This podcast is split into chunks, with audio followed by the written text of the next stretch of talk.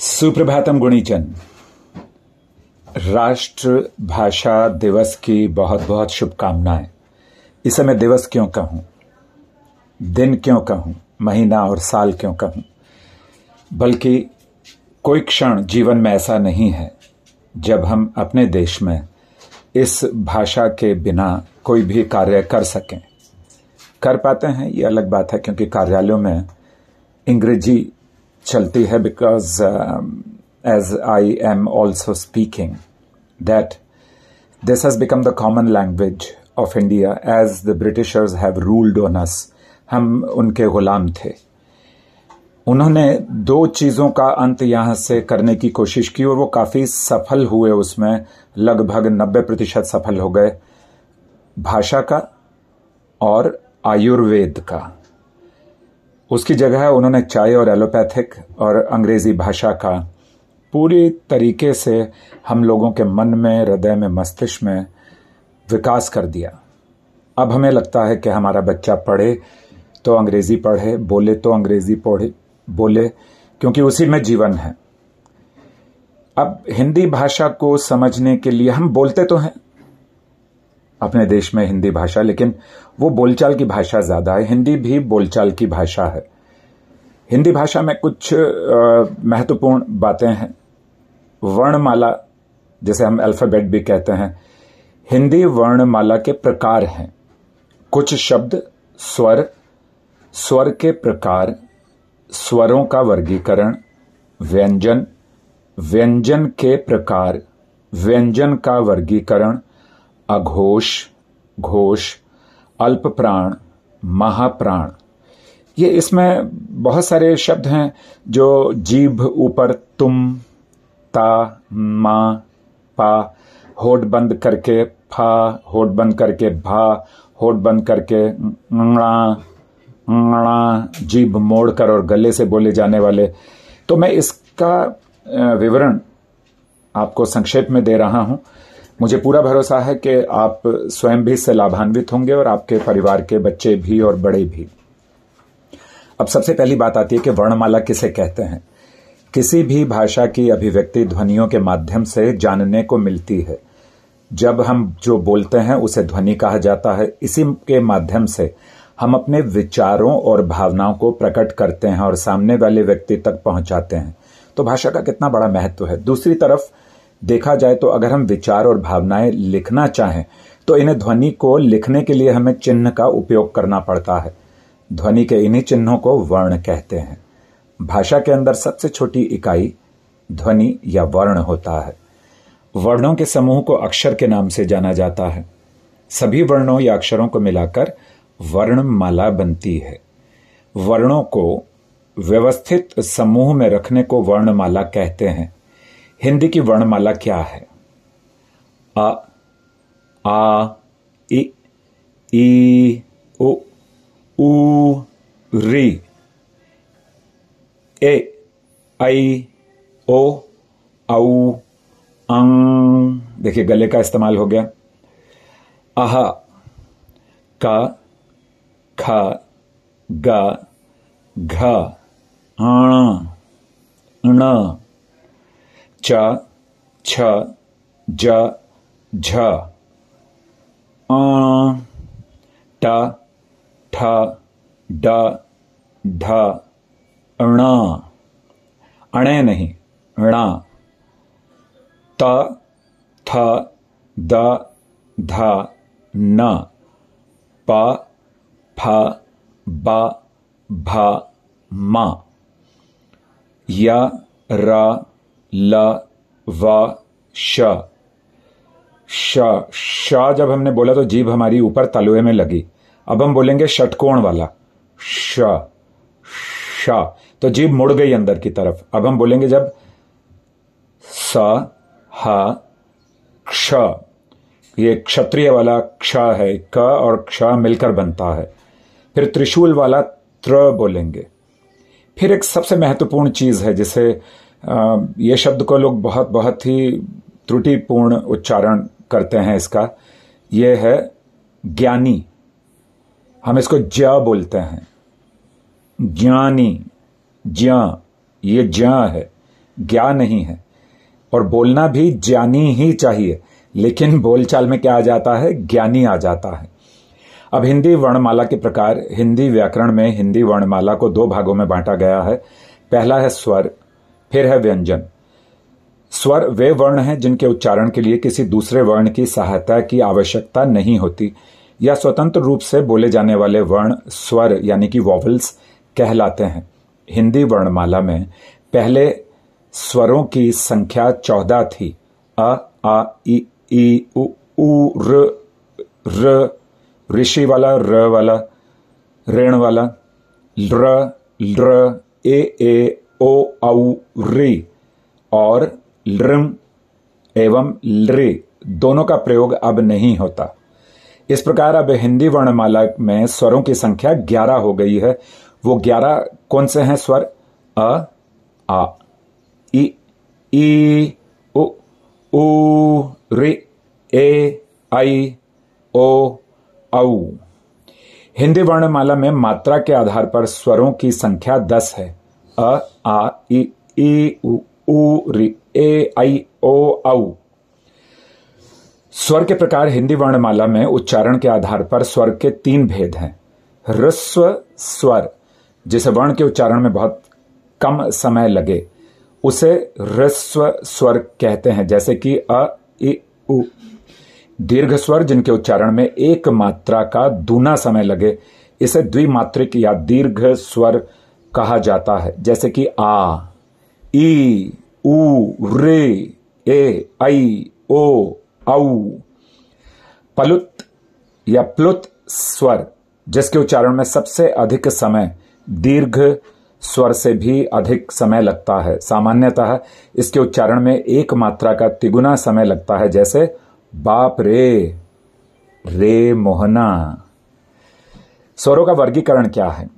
हिंदी व्याकरण में स्वरों का वर्गीकरण निम्न है। जिवा की ऊंचाई के आधार पर विवृत अर्थात आ, अर्धविवृत अर्थात आई या औ अर्ध संवृत ए या ओ, संवृत इ ई उ जिवा की उत्थापित भाग के आधार पर अग्र स्वर कहते हैं इ ई ए आई मध्य स्वर अ पश्च स्वर आ, उ उ, ओ, औ ओष्ठों की स्थिति के आधार पर, जिसे हम होठ कहते हैं। प्रसृत, इ ई ए, आई, वर्तुल, उ उ, ओ, औ, अर्धवर्तुल, आ। जिह्वा पेशियों के तनाव के आधार पर, शिथिल, अ, इ, उ। कठोर, आ ई उ।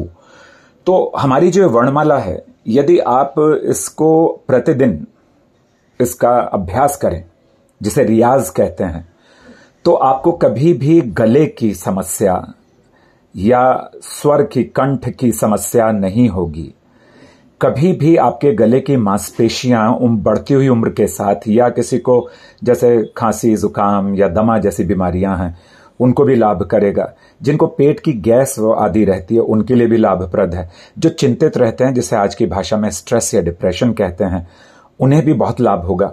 अब हम व्यंजन की बात करेंगे। देखिए, मैं आपको बता दूँ कैसे लाभ होगा।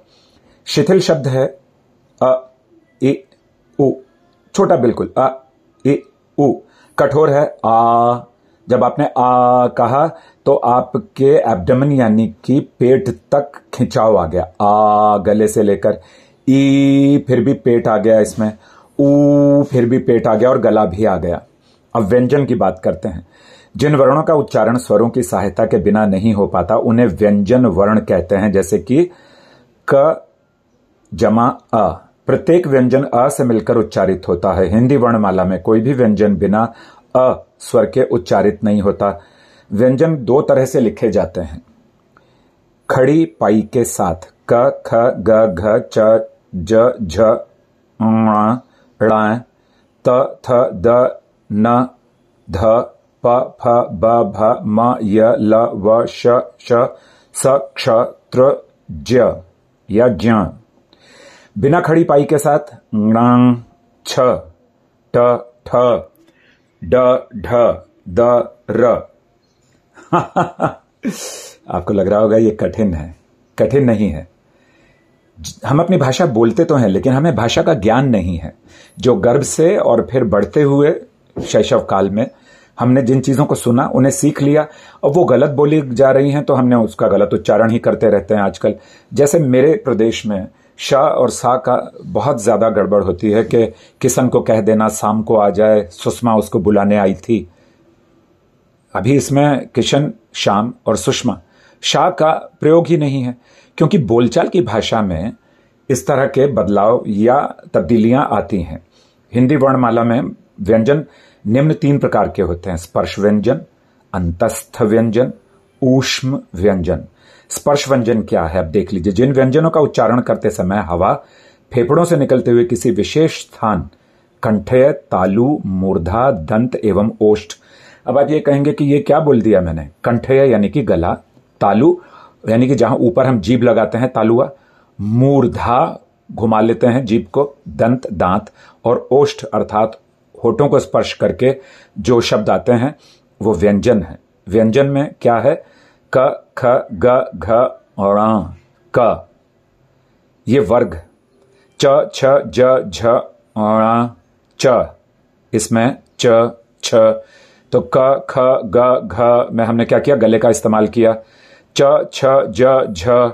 हमने तालू का इस्तेमाल, च, छ, ज, झ तालू का इस्तेमाल किया। ट, ठ, ड, ढ, ण। हमने मूर्धा जीप को मोड़ लिया। त, थ, द, ध, न। त त। जीभ और दांतों का इस्तेमाल किया। प, फ, ब, भ, म।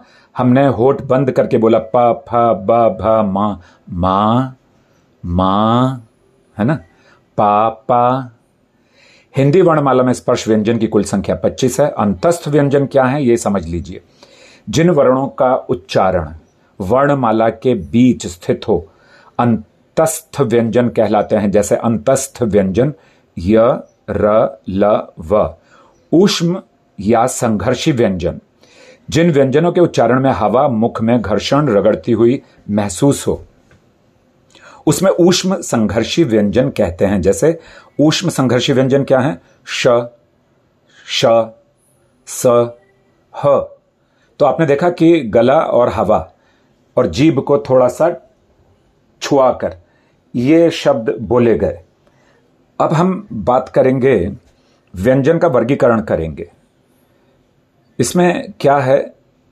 कंठय कंठय मैंने अभी बताया आपको। क, ख, ग, घ, ह। ये गले से बोले जाते हैं, तालव्य। च, छ, ज, झ य, श। ये तालव्य से बोले च च।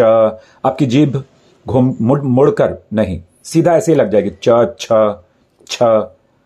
मूर्धन्य, ट, ठ, ड, ढ, ण, श, र।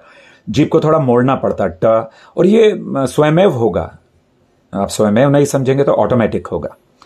दंतय, त, थ, द, ध, न, ल, स। इसमें आपकी जीभ ऊपर के दांतों में पिछले हिस्से में लगती है।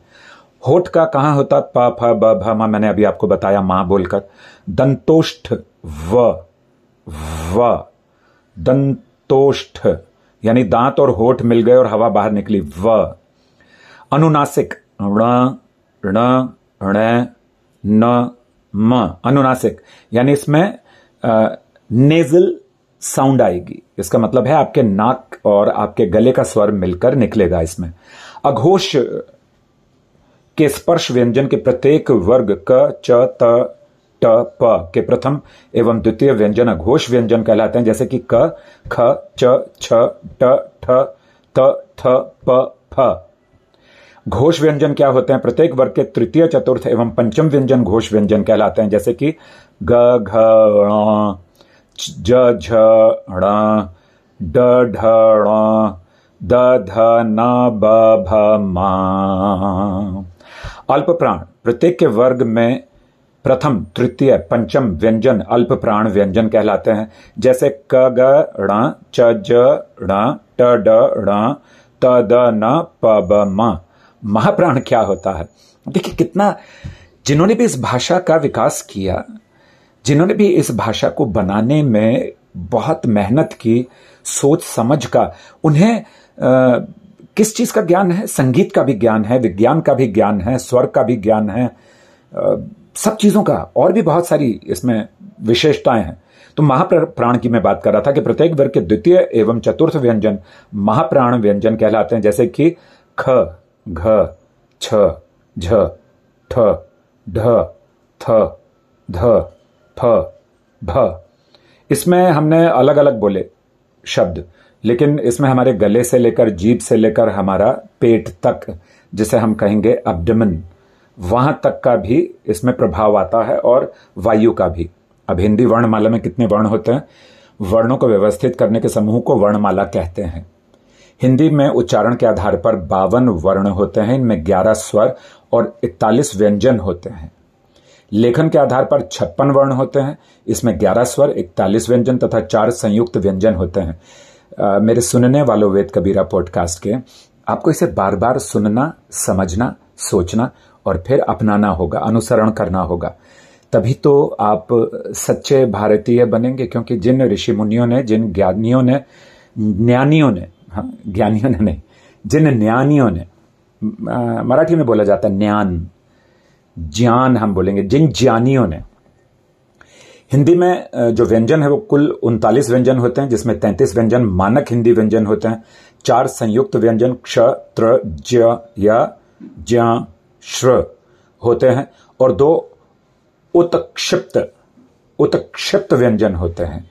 क से ज्ञ तक कितने अक्षर होते हैं? क से ज्ञ तक छत्तीस अक्षर होते हैं। आशा करते हैं आपको वर्णमाला का ये जो मैंने अभी आपके सामने प्रस्तुत किया है इसके बारे में अपने विचार अवश्य ही लिखिए आप। और आप चाहें तो मुझे भेज सकते हैं। एक संदेश भी, nine three two one nine two four six eight seven पर। अंग्रेज़ी भाषा की जहाँ तक मैं बात कहता हूँ, वो हमारे देश की ही एक भाषा बन चुकी है। तो हमें उसे भी स्वीकार कर लेना चाहिए, लेकिन बातचीत हम जब कहीं भी मिलें, देश में, विदेश में। विदेश में मिलते हैं तो जो विदेश में भारतीय हैं, वो हिंदी में बात करना बड़ा गर्व महसूस करते हैं। लेकिन जो देश में है, वो इंग्लिश में बात करने में बड़ा गर्व महसूस करते हैं। गर्व की अनुभूति होती है। हमें अंग्रेज़ी आती है, हमारे बच्चे को अंग्रेज़ी आती है। कोई ये कहे तो कितना अच्छा होगा कि वाह, हमारे बच्चे आपस में हिंदी में बात ही नहीं करते, बल्कि हिंदी को समझते भी हैं। तो आप सभी को हिंदी दिवस की बहुत बहुत शुभकामनाएँ। मुझे पूरा भरोसा है। आप मेरे जो हिंदी के विषय में मैंने आपसे बात की है अभी और जो मैंने कहा है इसमें, उस विषय में आप अधिकाधिक लोगों तक इस संदेश को पहुंचाएँगे, इस पॉडकास्ट को पहुंचाएँगे, जिससे कि हम वो जान सकें, जिसे हम आज तक नहीं जानते या अज्ञानी हैं। आपका वेद कबीरा आपके लिए प्रार्थना करता है, आपके परिवार के लिए प्रार्थना करता है कि आप और हम सभी स्वस्थ रहें। वह जीवन में पूरी निष्ठा से, आलस्य को त्याग कर, घृणा को, गालियों को, झूठ को, अभद्रता को और घमंड को त्याग कर हम अपने जीवन को बहुपयोगी बनाएँ। वंदे मातृभाषाम, वंदे मातृभूमि।